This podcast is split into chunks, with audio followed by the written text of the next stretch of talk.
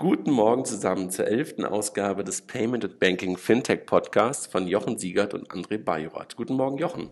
Guten Morgen. Wir hatten letzte Woche einen netten Podcast gemeinsam mit den Sparkesslern und, oh, das war jetzt gemein, ne? mit den beiden Herren aus der Sparkasse. Ähm, diese Woche sind wir mal wieder zu zweit und wollen uns einem Thema widmen, ähm, über das ich Ende der letzten Woche schon mal was geschrieben habe. Ähm, und das nennt sich so ein bisschen Unbundling Banks or Breaking Banks und äh, so ein bisschen auch so den Status des aktuellen Fintechs sozusagen aufnehmen. Und ähm, das würden wir ganz gerne heute machen. Und ähm, ja, haben wir, haben wir sonst noch irgendwie einen aktuellen Status? Review letzte Woche hattest du nochmal vorgeschlagen? Sonst fangen ja, wir nochmal kurz damit ja, an. Ja, es ist einiges passiert in der letzten Woche. Ähm, ähm, es gab äh, im Handelsblatt äh, Pressebericht, äh, Presseberichte zu GIMP, ähm, initiiert vom, vom Handelsblatt, ähm, die am Freitag eine, auf der ersten Seite einen Artikel hatte, was äh, mich sehr wunderte, dass man, dass man so ein Thema auf die Seite 1 bringt. Und offensichtlich im Rahmen der Recherche ähm, wurden da ein paar Vertreter aufgeweckt und haben dann am Donnerstag schnell eine Pressemitteilung rausgebracht vom BDB, dass GIMP jetzt existiert, ähm, dass es kommt, äh, also im Grunde alles das, was wir schon in, in den beiden Podcasts zu diesem Thema hatten.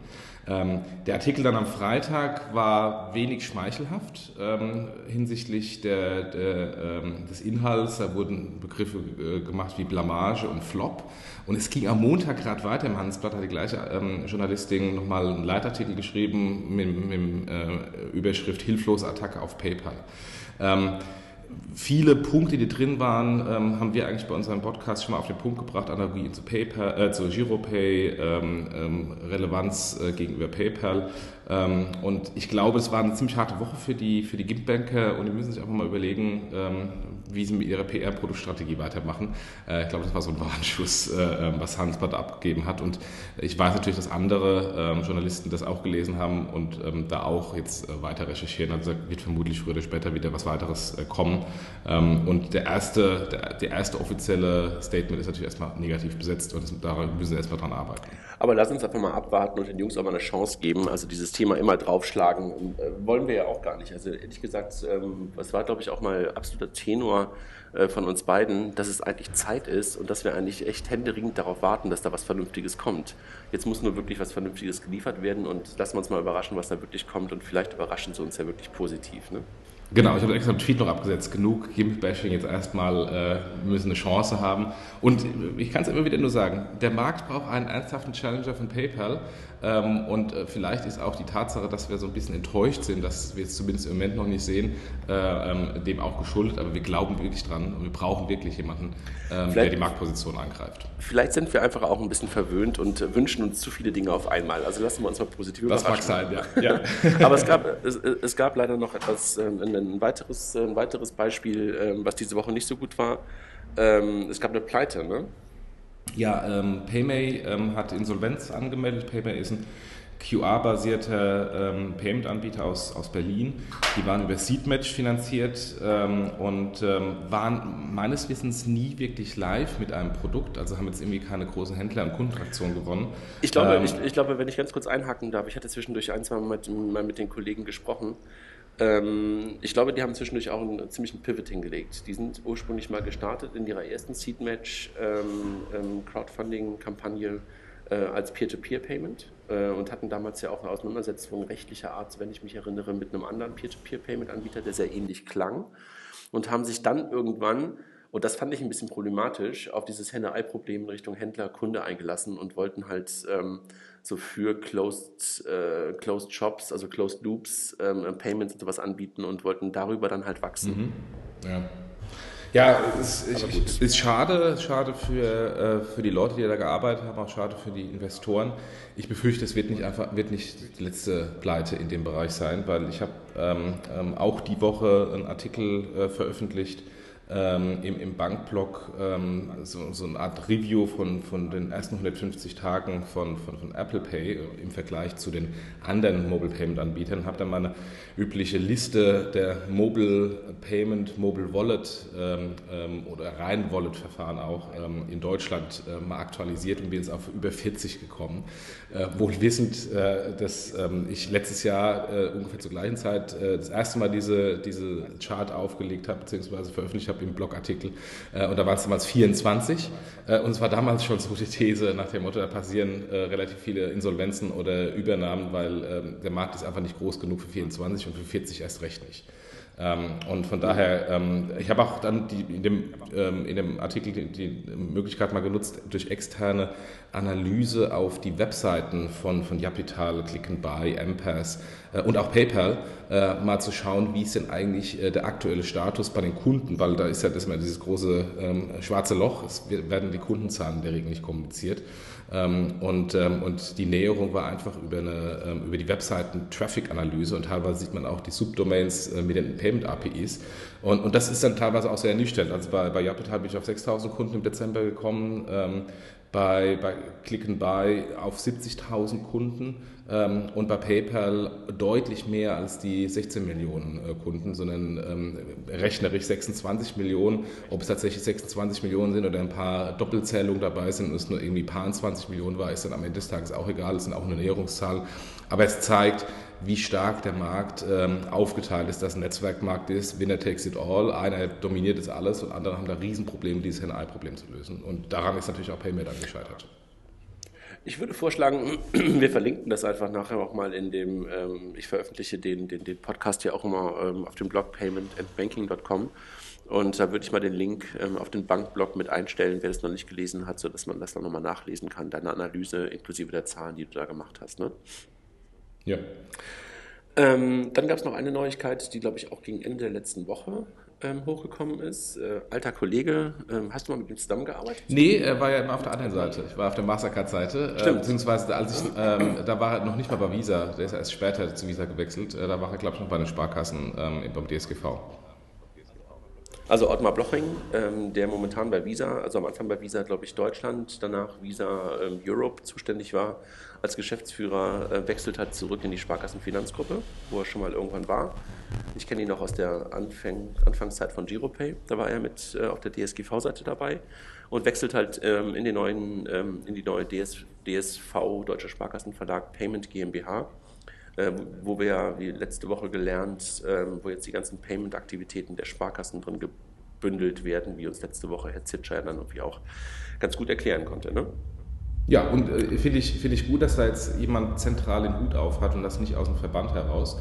Ähm, und wird sich zeigen, ähm, äh, wie er mit dem von dir immer häufig zitierten Flohzirkus äh, die Flöhe bändigen kann ähm, und Dinge vorantreiben kann.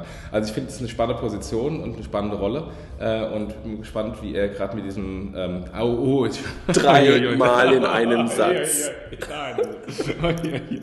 Das wird wieder ein teurer Podcast.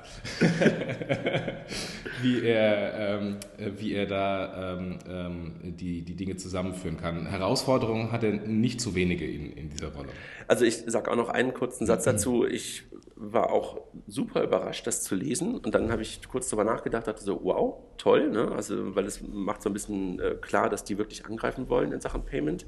Und wie wir ja vorhin und auch letzte Woche schon gesagt haben, glauben wir auch daran, dass da durchaus äh, Potenzial und, und, und Need für besteht, dass die Banken, Schrägstrich Sparkassen da was tun. Als ich dann darüber nachdachte und dachte, ähm, Bloching, dachte ich, wow, echter Fachmann und äh, toll, so von Visa kommt, echt die, äh, voll die Skills. Und dann, aber das ist natürlich auch so meiner, meiner Denke so ein bisschen geschuldet, dachte ich so, irgendwie auch eine feige Nummer weil irgendwie kauft man das ein, was man kennt. Aber ist halt auch menschlich und äh, auf der anderen Seite gibt es halt auch nicht so viele, die wirklich so viel Fachkenntnis haben. Ich würde mir was wünschen, dass sie sich irgendwie noch einen, einen an die Seite holen, äh, der möglicherweise noch ein, vielleicht nicht ganz so der Fachmann ist, aber der vielleicht ein bisschen ähm, stärker in Richtung Produkten und Innovationen denkt. Das mag er auch tun, aber das würde ich mir noch wünschen. Ja. Gut, dann lass uns das Thema sozusagen wechseln und äh, die ersten zehn Minuten haben wir jetzt sozusagen einen kleinen Rückblick gemacht und äh, den Status Fintech äh, uns mal angucken und ähm, so ein Stück weit dieses Thema Unbundling Banks or Breaking Banks ähm, aufnehmen. Ähm, in der Presse geht es momentan echt äh, heiß hoch. Ne? Also wir hören irgendwie nahezu täglich was zu dem Thema. Ne? Ja, und aber was verstehst du denn zu, zu Unbundling oder Breaking ja. Banks? Ich meine, Breaking Banks ist ja bekannt durch das Buch von, von uh, Brad King. Ähm, jetzt Unbundling Banks, ähm, wie verstehst du das? Also der, der, Unterschied ist ja, also beim, Thema ähm, Breaking Banks, das klingt ja schon immer sehr, sehr, sehr aggressiv und ähm, vermittelt den Eindruck, als wenn man halt ähm, letztendlich die Banken davonjagen will, beziehungsweise überflüssig machen will. Und mein Gefühl ist, und, und, und das sehe ich mehr und mehr in den letzten, in den letzten Wochen und Monaten, ist, dass es ganz, ganz oft halt dann letztendlich doch auf Kooperation beziehungsweise auf Nutzung ähm, von Banken im Hintergrund hinausläuft. Was halt dazu führt, dass es nicht gebrochen wird, also kein, kein Breaking Bank stattfindet, sondern was da passiert, es werden bestimmte Produktbereiche einer Bank ähm, von Fintechs besetzt und es findet sozusagen ein Unbundling einer Bank statt. Heute ähm, eine, eine Universalbank bietet ja letztendlich alle Produkte für den Kunden an und aus der Historie heraus, dass man so eine Hausbankbeziehung hat, ähm, fühlen sich viele Webseiten von Banken und denken, glaube ich, auch viele Banken heute immer noch, also die wissen natürlich, dass es mittlerweile anders ist, aber so das Gefühl wird immer noch vermittelt, dass sie eigentlich die Universalbank äh, sind, wo der Kunde alles macht. Das passiert ja heute schon, schon sowieso schon immer weniger und, und Kunden betreiben Cherrypicking bei verschiedenen Banken, das Tagesgeld bei der Bank 1, das Girokonto bei der Bank 2, das Depot bei der Bank 3 und das wird aus meiner Perspektive momentan nochmal viel, viel stärker forciert durch Fintechs, die sich bestimmte Sachen raussuchen. Sei es ähm, etwas wie, wie bei euch Savedo oder, oder Weltsparen, wo es dann darum geht, dass das Thema Geldanlage, also Tagesgelder, Festgelder, ähm, nochmal aus Banken sozusagen heraus, nein, sie werden auch bei Banken angelegt, weiß ich, aber halt sozusagen durch euch dort angelegt werden, äh, seien es solche Sachen wie Warmo, ähm, die letztlich das Thema Sparen auf eine andere Art und Weise nochmal angreifen, äh, sei es das Thema Peer-to-Peer-Payment, wo der Zahlungsverkehr angegriffen wird.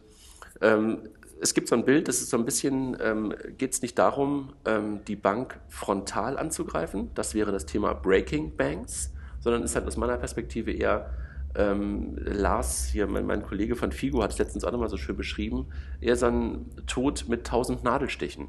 Ja, und das macht es halt auch so gefährlich, aus meiner Perspektive für die Banken heute, weil man es nicht sofort so wahrnimmt. Und der Angreifer, also wir haben gerade über, über GIMP und PayPal gesprochen, da weiß man ganz genau, wen man attackiert oder wo man sich vor schützen möchte, beziehungsweise wen man angreifen möchte. Und das ist halt hier an der Stelle, wenn man in Richtung Unbundling von Bankgeschäften spricht, super, super viel schwerer. Ist das klar, was ich damit meine? Ja, das heißt also insofern, die Banken haben Probleme mit den Fintechs. Ähm, nur wenn man, wenn man ähm, mit den Bankenvertretern spricht, ähm, wird das teilweise immer noch ähm, sehr stark, ähm, nach, nachdem sie so einen Anfang Schock, Schockstarre hatten, ähm, sehr stark ignoriert ähm, und, und klein geredet, weil sie natürlich sagen, naja, die, die Fintechs machen nur irgendwie ein Frontend und Frontend können wir irgendwann auch machen und das ist zum Teil ja auch richtig, ähm, wenn man es rechtzeitig nachbaut. Also wenn, wenn man ähm, einfach die Fintechs im Markt entwickeln lässt ähm, und, ähm, und dann selbst als Bank eine Partnerschaft ähm, jetzt im Festgeldbereich mit einer anderen Bank macht, die es Festgeld bietet oder eine, eine Bank eine Partnerschaft macht mit einem Robo-Advisory und selbst dem Kunden das anbietet. Mit Sicherheit ist das alles immer denkbar, aber wir wissen ja beide selber, dass diese großen sag mal, Konstrukte, diese großen Unternehmen einfach oftmals nicht in der Lage sind, so schnell und so flexibel zu reagieren, wie wir es als Fintechs tun können.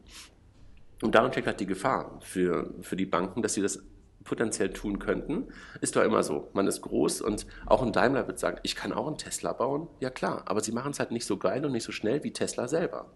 Auch ein Telco hätte halt so etwas wie einen App Store bauen können, hat es aber nicht so geil und so gut gemacht wie ein Apple, weil sie halt anders denken und aus einer anderen Perspektive heraus auf das Thema drauf gucken. Und genauso sehe ich es bei den Banken halt auch. Und das ist, glaube ich, auch die Gefahr für die Banken, dass sie momentan gar nicht genau wissen, auf welchen Nadelstich, sozusagen, welchen Nadelstich sie gerade abwehren sollen, worauf sie sich konzentrieren sollen. Ich meine, das merkst du doch wahrscheinlich in, im Alltag bei euch bei, bei FinLeap. Ihr denkt über so viele verschiedene, ich sag mal, Bank-Finanzprodukte nach, ähm, dass es für Banken wahrscheinlich super schwer wird, das überhaupt taktisch einzuschätzen, worauf ihr euch konzentriert. Ja, vor allem, weil die Dynamik bei uns natürlich so sehr groß ist ähm, und wir heute nicht wissen, welche Company wir in zwei Wochen gründen, weil es es sehr eventgetrieben ist, weil wir plötzlich irgendwie einen Co-Founder haben mit einer Domain-Expertise in einem Bereich ähm, oder wir ähm, Probleme mit dem Business Case haben und da kommt von extern irgendeine Information, äh, die dann den Business Case so dreht, dass wir sagen, jetzt machen wir eine Company darum. Das stimmt. Und, naja, und, das, und, ist auch das, das, ist auch das Feedback, was ich bekomme von, von vielen im Markt, nach dem Motto, ihr macht das so alle intransparent. Wieso, machen wir eigentlich gar nicht. Ähm, wir wissen gar nicht, was wir nächste Woche für eine Company gründen. Naja, und, und ich, glaube, der, der große Unterschied, Jochen, ist auch, Banken beschäftigen sich halt aus der Bank heraus mit Bankprodukten. Ja, und, und, und wir, sage ich jetzt einfach mal so, als Fintech, wir gucken ganz anders da drauf. Du hast es gerade einfach nur mit Frontend beschrieben, aber worum es ja eigentlich geht, hier wird Software gebaut. Und das, was momentan passiert, ist einfach, dass die Bank einfach mehr und mehr einfach in Software verwandelt wird. Und Banken sind darauf nicht vorbereitet. Ich hatte gestern einen Workshop mit, mit, mit einer Bank und das war für mich mal wieder, also ich meine, ich weiß es schon lange, augenöffnend, dass da einfach aus meiner Perspektive jedenfalls die völlig falschen Menschen mittlerweile in Banken sitzen, weil sie gar keine Ahnung von dem Thema Software haben und gar nicht diese Dynamik verstehen, die momentan da draußen versteht, äh, entsteht. Und dieses dass wir nur Frontends bauen oder dass da nur Frontends entstehen, das ist ja irgendwie auch nur sehr kurz gedacht sozusagen. Ne? Und ähm, da entsteht dann teilweise auch schon darunter, stehen, entstehen Algorithmen, da entsteht Smartness. Ähm, also du hast Robo-Advice gerade angesprochen, das ist ja mehr als ein Frontend, da entsteht ja wirklich richtig IP. Ne? Und äh, das ist, glaube ich, etwas, wo Banken momentan echt ein Riesenproblem haben. Ich meine, in den letzten Jahren haben sich halt zentrale IT-Finanzdienste oder IT-Dienstleister ähm, ähm, ähm, ähm gebündelt bei den Sparkassen, bei den Volksbanken, teilweise sogar auch bei den Privatbanken. Und das sind natürlich echt große Monster, die super viel Budget haben, die super viel Know-how haben. Ich wollte gerade sagen Talente haben und habe hab gehakt. Ähm, und die sind natürlich mit ihren Release-Zyklen, das haben wir letzte Woche mit Herrn Gabe kurz drüber gesprochen, mit zwei, drei, vier Release-Zyklen im Jahr. Das ist lächerlich für die heutige Zeit. Und das ist das große Problem. Und ähm, das ist einfach auch die Chance aus meiner Perspektive momentan für viele Fintechs, dass man sich halt wirklich Dinge raussucht, ganz bewusst Dinge raussucht, wo man möglicherweise auch die Banken auf einem gerade falschen Fuß erwischt, wo die sich gerade momentan gar nicht mit beschäftigen. Und da hast natürlich eine Chance zu wachsen. Und ob du dann irgendwann wieder gekauft wirst, integriert wirst, ob die Bank das nachmacht, ist, ein nächster, ist eine nächste Frage. Aber erstmal hast du eine Opportunity. Das heißt, ähm, du bist weiterhin der Meinung, so wie wir es ja auch ein paar Mal schon im Podcast äh, ähm, mal angesprochen haben, dass die Banken eher den Weg gehen wie die, wie die Mobilfunkanbieter als, als im Grunde Infrastrukturprovider. Ähm, ich habe es ein bisschen abfällig, äh, Bitpusher und Kabelzieher. äh, habe jetzt einen, äh, einen Forscher von der Bank äh, neulich getroffen, der sagte, wir, sind, wir, wir wollen nicht einfach nur eine SEPA-Clearing-Plattform sein. Ich glaube, das, das spricht sehr politisch gut aus. Ähm, also du, du glaubst, dass durch das Unbundling die Banken mehr und mehr in diese, in diese Infrastrukturrolle im Backend ähm, gedrückt werden und, ähm, und dann die, die Ebenen dazwischen von, von Fintechs dominiert werden? Nicht unbedingt. Also ich glaube, dass Banken verschiedene, verschiedene, Möglichkeiten, äh, verschiedene Möglichkeiten haben, darauf strategisch zu reagieren. Also man kann natürlich einfach ausharren und abwarten und gucken, ob, ob, ob ähm, dieses Fintech genauso wie das Internet wie ein Schnupfen wieder vorbeigeht. Glaube ich nicht dran. Ne? Also das ist ein nachhaltiger Wandel, der da gerade passiert. Die zweite Überlegung ist halt genau das, was du gerade beschreibst, eher zu seiner Abwicklungsplattform zu werden. Das kann man machen. Das gibt es aber auch schon den einen oder anderen Player, der sich als Bank, als Art White Label Bank versteht. Kann auch eine Strategie sein und dann hat man sich ganz klar darauf konzentriert, einfach wirklich nur der Abwickler zu sein.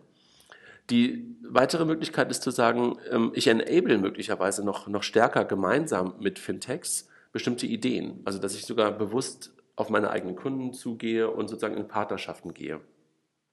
Das ist dann auch eine Möglichkeit, das Ganze zu tun. Oder man glaubt halt, dass man das alles selber machen kann. Und das ist so ein bisschen so der Weg, den so eine BBVA ähm, in, in Spanien ja jetzt vermeintlich geht, die von sich aus überzeugt ist zu sagen, wir sind zwar eine Bank, aber eigentlich sind wir ein Softwarekonzern und wir versuchen halt, diese Bank wirklich zu wandeln und eine Softwarefirma daraus zu machen und wirklich auch andere Talente zu heiern und diese Bank auch dynamisch und schnell zu machen. Und das sind, glaube ich, die, die, die verschiedenen strategischen Möglichkeiten. Wozu führt das? Ich glaube, die Universalbank, wie wir sie heute haben, wird es in der Form nicht mehr in der Breite geben, wie wir sie heute erleben, sondern Banken werden in Teilen sich auf bestimmte Dinge konzentrieren. Und für mich ist die, die Deutsche Apotheker- und Ärztebank hier in, in Deutschland immer ein schönes Beispiel für Fokussierung auf eine bestimmte Zielgruppe und auf bestimmte Use Cases. Und ich glaube, das wird, werden wir bei einigen anderen irgendwo auch sehen. Und darüber hinaus, glaube ich, wird es dann wieder jemanden geben, der dann darüber liegt und ein, ein, Layer darüber schaffen wird, der dir ermöglicht, dass du deine ganzen geunbundelten Produkte wieder in einem Frontend vernünftig angezeigt bekommst. Ja, das kann eine Bank sein, muss aber keine Bank sein. Mhm. Also so ein eBay, ein eBay für Fintechs, so ein Marktplatz, wo ich dann, wo ich dann hingehe und sagen kann, ich will jetzt das beste Produkt für äh, Festgeld, das beste Produkt für Kreditkarte, das beste Produkt für Girokonto haben. Haben wir vielleicht schon Check24? In der Tat, das, das ist sozusagen die, die, die eine Sicht, wo schließt du das ab? Ne? Also das ist der Marktplatz. Ähm, aber was ich gerade meinte, ist danach, wenn du abgeschlossen hast, dann willst du ja auch nicht den Flohzirkus an verschiedenen Stellen wieder zusammenführen, also an verschiedenen Stellen sozusagen einsehen, sondern willst halt irgendwo eine Möglichkeit haben, diesen ganzen, diese verschiedenen geanbandelten Finanzprodukte wieder in einem Frontend zu sehen.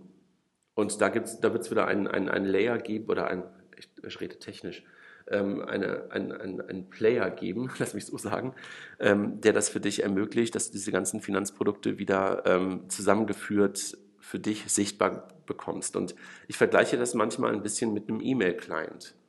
Ja, also ich weiß nicht, wie viele E-Mail-Adressen du hast, wahrscheinlich auch drei, vier, fünf oder sowas. Etliche, ja, ich habe ja. aufgehört zu zählen. genau, und trotzdem siehst du sie in einem E-Mail-Produkt. Und so ein bisschen ist es halt auch mit Finanzprodukten, dass du sie halt an einer Stelle wieder sehen willst.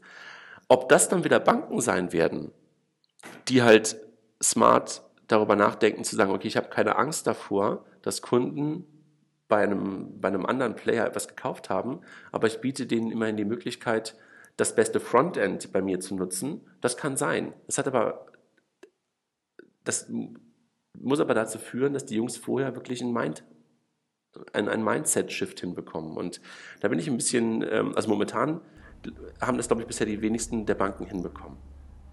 Ja, das sieht man an den ganzen PFM-Tools. Ähm, die PFM-Tools sind immer äh, Silo-Sichten, äh, nur meine Banksicht von diesem einen Girokonto oder von dieser einen Bankverbindung, ähm, aber in der Regel keine übergreifenden äh, Sichten. Ähm, und dann brauche ich externe Player, ähm, externe Apps, äh, die mir über HBCI genau das zusammenführen, dass ich dann meine übergreifende Sicht sehe und genau tatsächlich meinen Finanzstatus über alle Banken sehe. Naja, also über das Thema PFM, da könnten wir ja einen komplett eigenen Podcast machen. Haben wir, glaube ich, auch schon mal. Algo-Banking haben wir es damals genannt. Ne? Ähm, absolut bei dir. Also das ist jede PFM-Lösung, die sich auf, das, auf die einzelne Bank beschränkt, ist, glaube ich, nur für eine ganz, ganz kleine Anzahl an Kunden wirklich sinnvoll. Weil wir sind einfach nicht mehr treue Bankkunden, die nur eine Bankverbindung haben. Und vor allen Dingen die Menschen, die sich für PFM interessieren die haben ja irgendwie ihre Finanzen wirklich zu managen. Das sagt das Wort ja schon. Und die haben halt nicht nur eine Bankverbindung. Und jede Lösung, egal von welcher Bank, die ich momentan sehe, da könnte ich weinen. Also weinen, weil die halt super viel Geld und Ressourcen da reingesteckt haben, Werbung dafür machen. Und dann denke ich so, wie schade, so viel Potenziale verschenkt. Und ich habe manchmal das Gefühl, dass PFM dadurch halt auch irgendwann tot sein wird, weil da so viel Geld versenkt worden ist und man aber sehenden Auges das Falsche gemacht hat. Man weiß es ja, die meisten Menschen, die das tun, wissen es ja, woran es eigentlich scheitert. Mhm. Ja, und also ich, ich habe bei meiner Bank so, so ein, so ein ähm, ähm, Tortendiagramm, was sich irgendwie monatlich aufbaut, wie auch immer sich das zusammensetzt, welche Logik dahinter steht, ich kann es kaum beeinflussen. Ähm, und ähm, insbesondere die, die One-Off-Transaktion, also ich schiebe mal Geld von Tagesgeld zurück auf äh, mein Girokonto äh, und dann wieder irgendwie aufs Tagesgeld, die werden damit einkalkuliert und ich sehe eigentlich tatsächlich gar nicht, was meine wiederkehrenden äh, Umsätze sind und was meine wiederkehrenden Sachen sind, weil diese On-Off-Sachen eigentlich ausgefüttert gehören. Aber kann ich irgendwie nicht, sondern da kommt immer irgendwie diese, dieser Kuchenchart, der sich dann irgendwie aufbaut, da stehen irgendwelche Zahlen dahinter, die sich irgendwie zusammengestellt haben. Ähm, am Anfang fand ich es ganz nett, mittlerweile denke ich so, ist einfach äh, Platzverschwendung, weil ich gucke gar nicht mehr hin. Es, und es ja. war wahrscheinlich nicht günstig. ja, genau. Und, und, auf der anderen Seite, wenn ich, wenn ich da nochmal einen Schritt weiter gehe, also da, du, du beschreibst genau dieses da ist ein netter Versuch, ähm, sozusagen das Banking, was immer noch aussah wie BTX bis vor kurzem, nur halt in weiß, ähm, sozusagen mit ein bisschen ähm, Excel, ähm, ähm, Pie-Charts und, und, und, und Törtchen-Grafiken aufzuhübschen. Aber das macht's ja nicht, das macht's ja nicht smart. Smart wäre doch, wenn du bei deiner Bank all deine ganzen Finanzen sehen würdest und sie für dich so eine Art Cash-Management für Privatkunden anböten. Ja, dass du sagst, ich bin Jochen und ihr wisst ja, ich habe im, im Monat so und so viel Burn Rate. Das ist ungefähr der Bodensatz, der immer auf meinem Girokonto sein sollte. Alles andere schiebt ihr bitte schlau auf das von euch empfohlene gute Produkt. Ob das ein Tagesgeld ist, ein Festgeld ist, ob ihr für mich Depot sozusagen anlegt. Aber du weißt, was ich meine. Ne? Also, dass dir einfach jemand schlau dir vernünftige Empfehlungen und möglicherweise sogar fast automatisiert das Geld von links nach rechts schiebt. Äh, das ist doch völliger Wahnsinn, dass ich heute zum Beispiel um von meinem Girokonto Geld auf mein Festgeld bei meiner eigenen Bank zu schieben, eine TAN eingeben muss. Und ich so, hallo? Ja, also das ist so, das sind so Dinge, wo ich denke, das kann gar nicht wahr sein. Also wie, wie unsmart ist das Thema Banking heute noch? Ähm, und deshalb, da, da steckt, glaube ich, immer noch eine ganze Menge an Potenzial drin, auch in dem Thema Frontend des eigentlichen Bankings als, als, als, als solchem. Können clevere Banken diese Aggregationsplayer sein? genau dann, wenn sie halt das verstanden haben. Ne? Also wenn sie halt keine Angst vor Wettbewerb haben und äh, wenn sie halt verstanden haben, dass es nicht um Abschottung geht, dass es darum geht, halt ähm, offen zu sein. Also wir können das Thema Open API da nennen. Ähm, und wenn sie halt verstanden haben, dass, dass das Ganze halt ein Software-Spiel ist, also dass es wirklich um die beste Software geht. Und dass es darum geht, dass es halt eine Plattform ist, was sie da haben. Also wenn sie ihre, ihr Online-Banking nicht einfach nur als stumpfes Online-Banking verstehen, sondern das, was sie da haben, als Kundenplattform verstehen, wo sie halt ganz viele Dinge andocken können, dann können sie das sein. Ja? Und äh, es geht halt nicht mehr darum, dass es halt, äh, also wir wollen doch eine, keine, wir wollen alle keine komplexen Finanzprodukte oder Filialen äh, oder Abschottung von Systemen, sondern da muss halt echt eine andere, eine andere Denke sein und dann können Banken das natürlich sein, ja. Also ob das die ersten sein werden, wird man sehen, aber sie können es auf jeden Fall sein. Aber das sind andere Banken als die, die White-Label-Banken, über die wir diskutiert haben, also die BWs und äh, Fidors äh, dieser Welt. Das glaube ich auf jeden Fall, dass es andere sein werden. Es können durchaus genau die sein, die heute auch groß sind, ja, äh, wenn sie den, weil sie halt auch ein paar Assets mitbringen. Sie bringen die Kundenzugang mit, sie bringen äh, ein Stück weit Vertrauen mit. Also warum nicht? Also warum soll ich nicht bei der Deutschen Bank, ähm, die ja auch für sowas wie Vermögensaufbau steht, ähm, warum soll ich das nicht meine ganzen Finanzen managen, wenn die Kollegen offen genug dafür sind? Mhm. Mhm. Ja, also die, die White-Label-Banken werden das, glaube ich, nicht sein. Die werden eher, die werden eher die Datenpipe sein und, und, und, und werden halt die Abwicklungsbanken sein für Fintechs oder für, für, für Player, die halt ähm, keine eigene Bank ähm, gründen oder haben. Und siehst du, und siehst du da ähm, jetzt nicht die White-Label-Banken, sondern die, die Aggregationsbanken, die ähm, diese Frontends besser aufbauen. Siehst du da Kooperationen auch mit Fintechs nach dem Motto, wir müssen es nicht alle selbst bauen, wir machen hier eine Kooperation mit dem Fintech und bauen dessen Service ähm, bei uns als Bank ein, so wie es eine Comdirect äh, jetzt mit Lenstar gemacht hat ähm, oder eine DKB mit Kringle naja, ich meine, im, im Bereich Anlage sieht man das ja schon äh, eine ganze Zeit lang. Also ähm, eine, eine Comdirect oder auch eine Corta Consors, ähm, die arbeiten ja auch mit sowas wie Wikifolio zusammen, die arbeiten mit sowas wie Easyfolio zusammen. Also da gibt es ja durchaus auch ähm, schon heute ähm, Kombinationen ähm, und Kooperationen, die durchaus sinnvoll sein können. Ja? Aber da haben halt auch die Banken schon verstanden, dass es wirklich um Austausch geht, also um auch Datenaustausch, um Smartness geht und nicht darum, sich abzuschotten. Also wenn Kunden bei Easyfolio was anlegen wollen, warum in aller Welt soll ich das dann nicht in meinem äh, Depot der, der, der Comdirect sehen? Warum soll ich das dann nicht auch direkt da kaufen können? Das kann alles noch smarter werden, äh, weil das momentan teilweise noch so ein, so ein Hin- und Her-Geeiere zwischen den verschiedenen Seiten ist. Ähm, aber glaube ich auf jeden Fall dran, ja. Also das, ähm, dass da Kooperationen bestehen. Das war das, was ich gerade meinte, wenn die Bank das, was sie dort hat, als Plattform versteht, dann ist es ja auch etwas ganz Normales, dass auf Plattformen Dritte andocken können. Und Dritte können natürlich dann nicht nur fremde Banken sein, wo der Kunde seine Produkte möglicherweise abgeschlossen hat, sondern können und sollen natürlich auch Fintechs sein, auf jeden Fall. Ja, ich meine, die Sache mit, mit Easyfolio ähm, ist natürlich auch eine relativ äh, ähm, einfache Geschichte, weil ähm, ob ich jetzt ähm, bei, meiner, bei meiner Depotbank einen ETF kaufe, Fonds ABC oder ähm, ein Easyfolio-Fonds, ähm, ist ja am Ende des Tages ähm, eine andere Wertpapierkennnummer. Oder auch ähm, Wikifolio, die individuelle Wertpapierkennungen machen. Das Total. ist ja dann eigentlich schon eine Partnerschaft. Ja, ja, klar. Ähm, und ein also, weiterer Player. Für mich ist es einfach auch nur ein, ein, ein, sozusagen ein Zeichen dafür, dass da, dass da schon etwas, ich habe das glaube ich mal irgendwann auch in einem Podcast äh, oder in, in einem Blogpost schon mal gesagt und, und, und die These aufgestellt, dass im Bereich Brokerage diese ganzen Kooperationen schon seit Jahren gelebt werden und die eigentlich vorbildhaft sind für das, was eigentlich noch kommen wird. Dass das einfach weiter sich öffnen wird. Also warum soll eine Bank keine Kooperation mit, mit, mit, mit euch, mit Weltsparen oder irgendwelchen anderen Leuten, also mit, mit Savedo, mit Weltsparen eingehen? Ähm, das ist doch genau das Gleiche. Also das Tagesgeld einfach ähm, gemanagt von einem Dritten, der das irgendwie ein bisschen smarter hinbekommen hat als möglicherweise heute meine Hausbank. Ja, und das ist der nächste Schritt. Mhm. Ja, und ähm, demnach, wenn du es als Plattform verstehst, als Kundenzugang verstehst und das Ganze als Software-Game verstehst und dich öffnest, in beide Richtungen, dass du sozusagen offen bist und auch Dritte sich an dich andocken können, können Banken das durchaus sein. Glaube ich auf jeden Fall.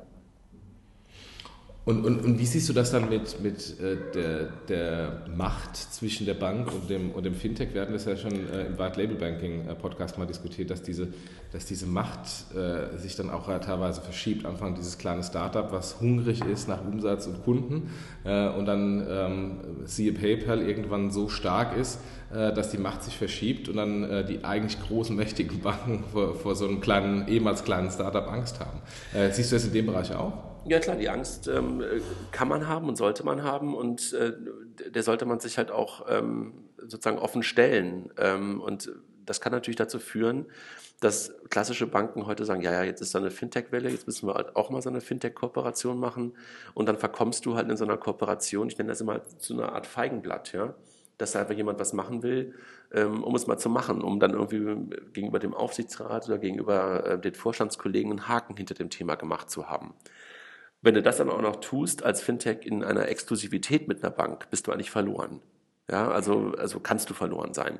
Weil Exklusivitäten einfach ein totaler Pain für dich sind, weil du ja eigentlich wachsen willst. Und, und äh, wenn du dann einer Bank, ähm, einer einzigen Bank sozusagen ausgeliefert wirst, bist, die möglicherweise gar keinen Bock hat, ähm, richtig erfolgreich mit dir das Thema voranzutreiben, kann das natürlich der Tod für ein Fintech sein. Deshalb ähm, lange Rede, kurzer Sinn, geht es darum, das Ganze halt auf Augenhöhe zu betreiben. Und ich glaube, du hast es in dem White Label Podcast gesagt.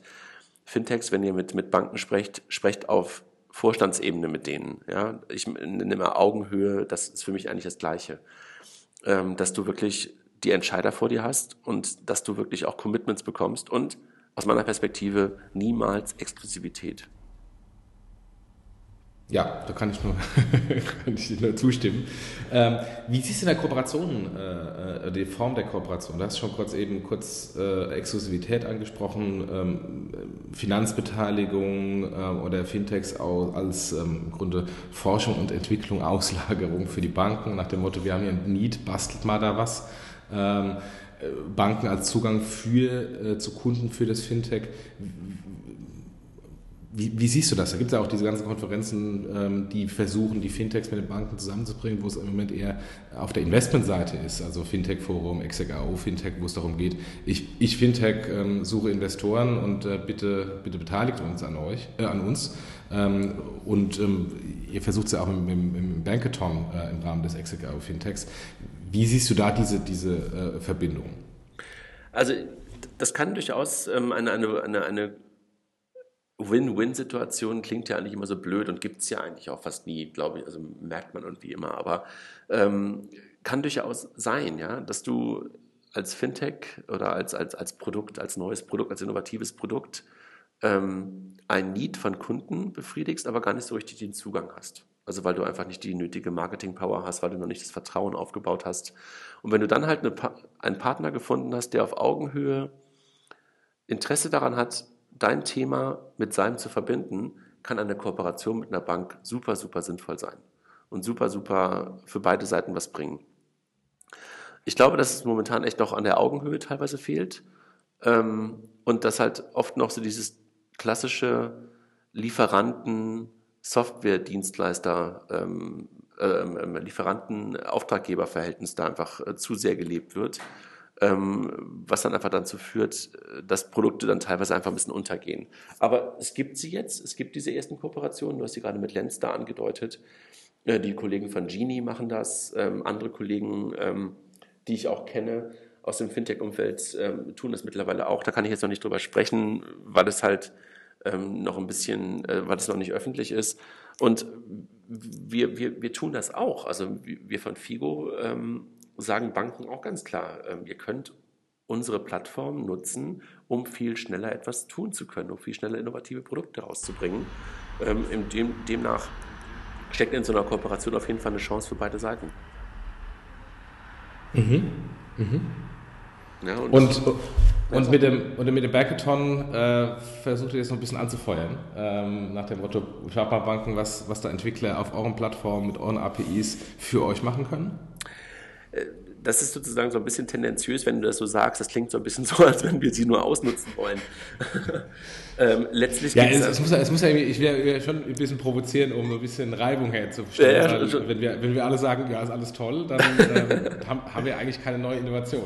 da, bin, da bin ich schon bei dir. Ne, was, was wir mit, dem, mit diesem Bankathon, äh, was ja ein Fintech-Hackathon eigentlich ist, das machen wir vom 26. bis 28. April in, in Frankfurt dieses Jahr, äh, gemeinsam mit den Kollegen von, von Genie aus München. Was wir da genau machen wollen, ist zu zeigen, wie schnell Innovationen eigentlich denkbar sind. Das ist das eine.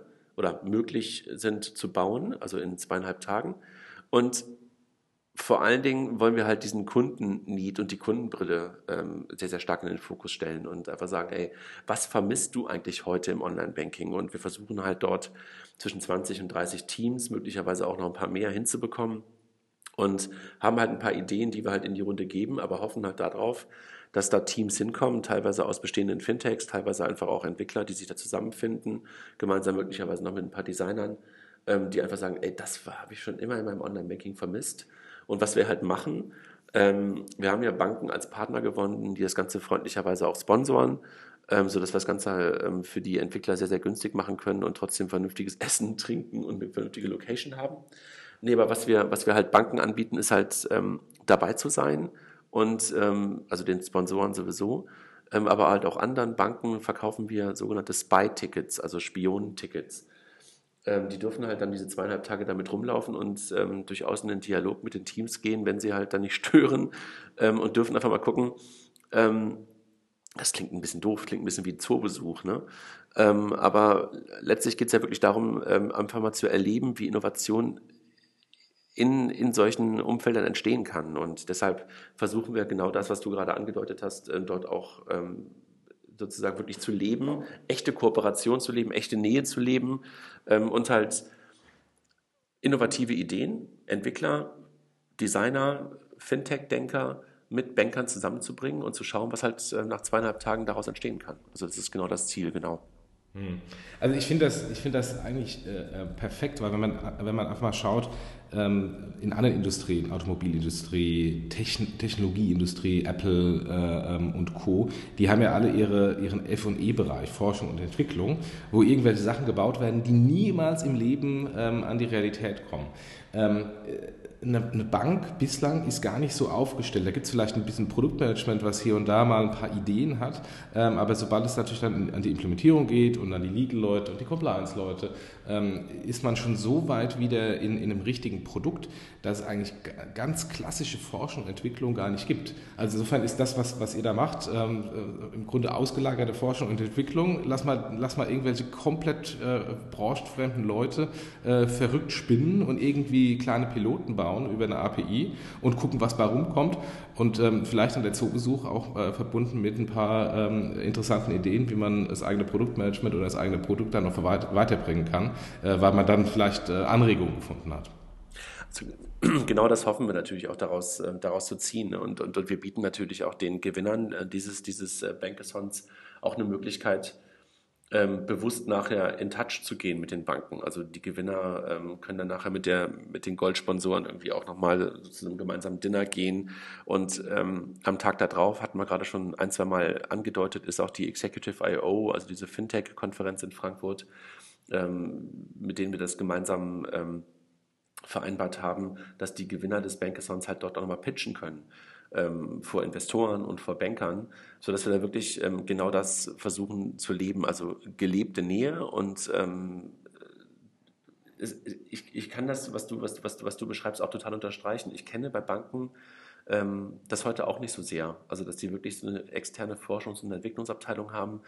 Die gönnen sich in Teilen immer die sogenannten Schnellboote, die manchmal so Softwarefirmen daneben sind, ähm, die dann aber teilweise einfach nur zu verlängerten Werkbanken werden. Und äh, das ist, glaube ich, genau der Unterschied, den, den, den wir dann nochmal machen, dass wir nicht als Dienstleister für eine Bank an der Stelle auftreten, sondern wirklich aus der Kundenbrille.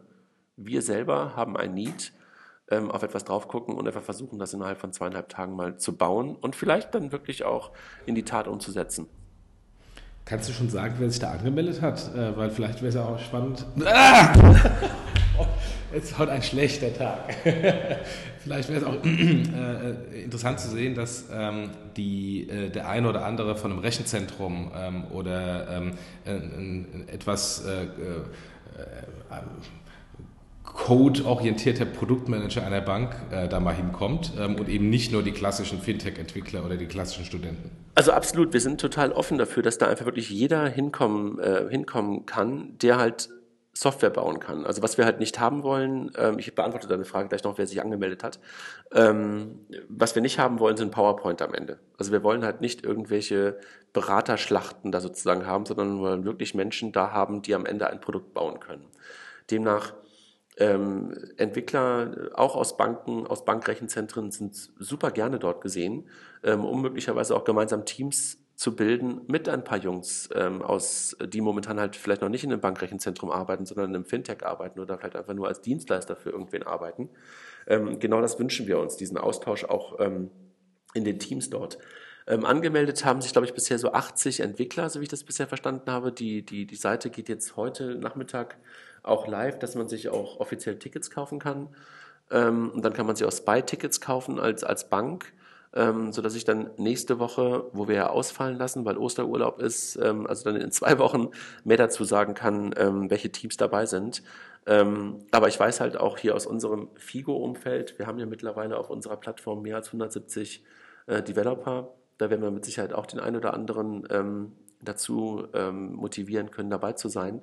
Ähm, und die Jungs von Genie haben auch schon ähm, eine ganze Reihe an Entwicklerteams ähm, gewonnen, die da mitmachen werden. Ja, dann sind wir. Ähm, jetzt reißen wir zusammen. Dann sind wir sehr interessiert, äh, was für, was für äh, Leute da kommen und was vor allem, was da für, was da für äh, Piloten gebaut werden. Ja. Ähm, gut. gut. Ich höre bei dir die Bahn rumpeln. Du bist also noch in Berlin und äh, wirst wahrscheinlich dann heute ähm, in den Osterurlaub nach Hause fahren. Nächste Woche lassen wir ausfallen, weil ich irgendwo bin, wo es kein WLAN gibt. Sonst würden wir das natürlich tun. Weil wir auch einen äh, interessanten Gesprächsteilnehmer dabei hätten, wären, äh, würden wir das tun. Aber leider haben wir da kein WLAN. Ja, ich glaube, den, den Gesprächsteilnehmer ist Arnold Käse. Sollten wir doch trotz, trotzdem mal äh, in, in einen nächsten Podcast mal einladen äh, zum Thema ähm, Mobil oder vielleicht die großen, die großen Online-Player im, Payment. Äh, müssen natürlich aufpassen, dass, äh, dass wir da nicht nochmal einen x-beliebigen PayPal-Podcast machen, sondern das eher ein bisschen genereller machen. Ähm, weil er, Adolf hat natürlich äh, wunderbar auch die Sicht von als Klasse Sparkessler und PayPal. Ähm, oh, das ist aber der, den, den, klassischen Sparkessler darfst du ihm aber nicht nicht sagen, weil das war er ja niemals. Er war ja nur ein paar Jahre bei Starfinanz. Nee, aber ähm, haben wir ja auch mit ihm ähm, auf dem, auf dem Finlieb, den er kürzlich drüber gesprochen, dass wir das auch nicht vergessen haben und dass wir mit ihm gerne, und das war ja auch sein Wunsch, das Thema Mobile ähm, als, als Treiber dieser ganzen Fintech-Veränderung äh, nochmal machen, weil dann haben wir bestimmt hin und wieder mal einen kleinen äh, Link zu PayPal, aber das wird dann mit Sicherheit keine, keine PayPal-Werbeveranstaltung. Jochen, ich danke dir und ähm, ich habe, glaube ich, heute einen viel zu hohen Redeanteil gehabt, aber ist halt irgendwie ein Thema, was mich momentan total treibt. Und auch den Link zu dem Artikel, den ich da gemacht habe, äh, werde ich auch mal unter, ähm, unter den Podcast drunter packen, genau wie den ähm, von dir zum Thema Analyse der ganzen ähm, wahnsinnig vielen Mobile Wallets in Deutschland. Ja, dann äh, wünsche ich dir und allen Hörern ein frohes Osterfest ähm, und dann ähm, eine, eine ruhige Woche nächste Woche, weil es dann keinen Podcast gibt und dann ähm, nach Ostern wieder frische neue Podcast. Eine sturmfreie Woche vor allen Dingen. Genau. Kann man, kann man auch mal die, die alten aufgelaufenen Podcasts nachhören. Genau. Tschüss. Tschüss.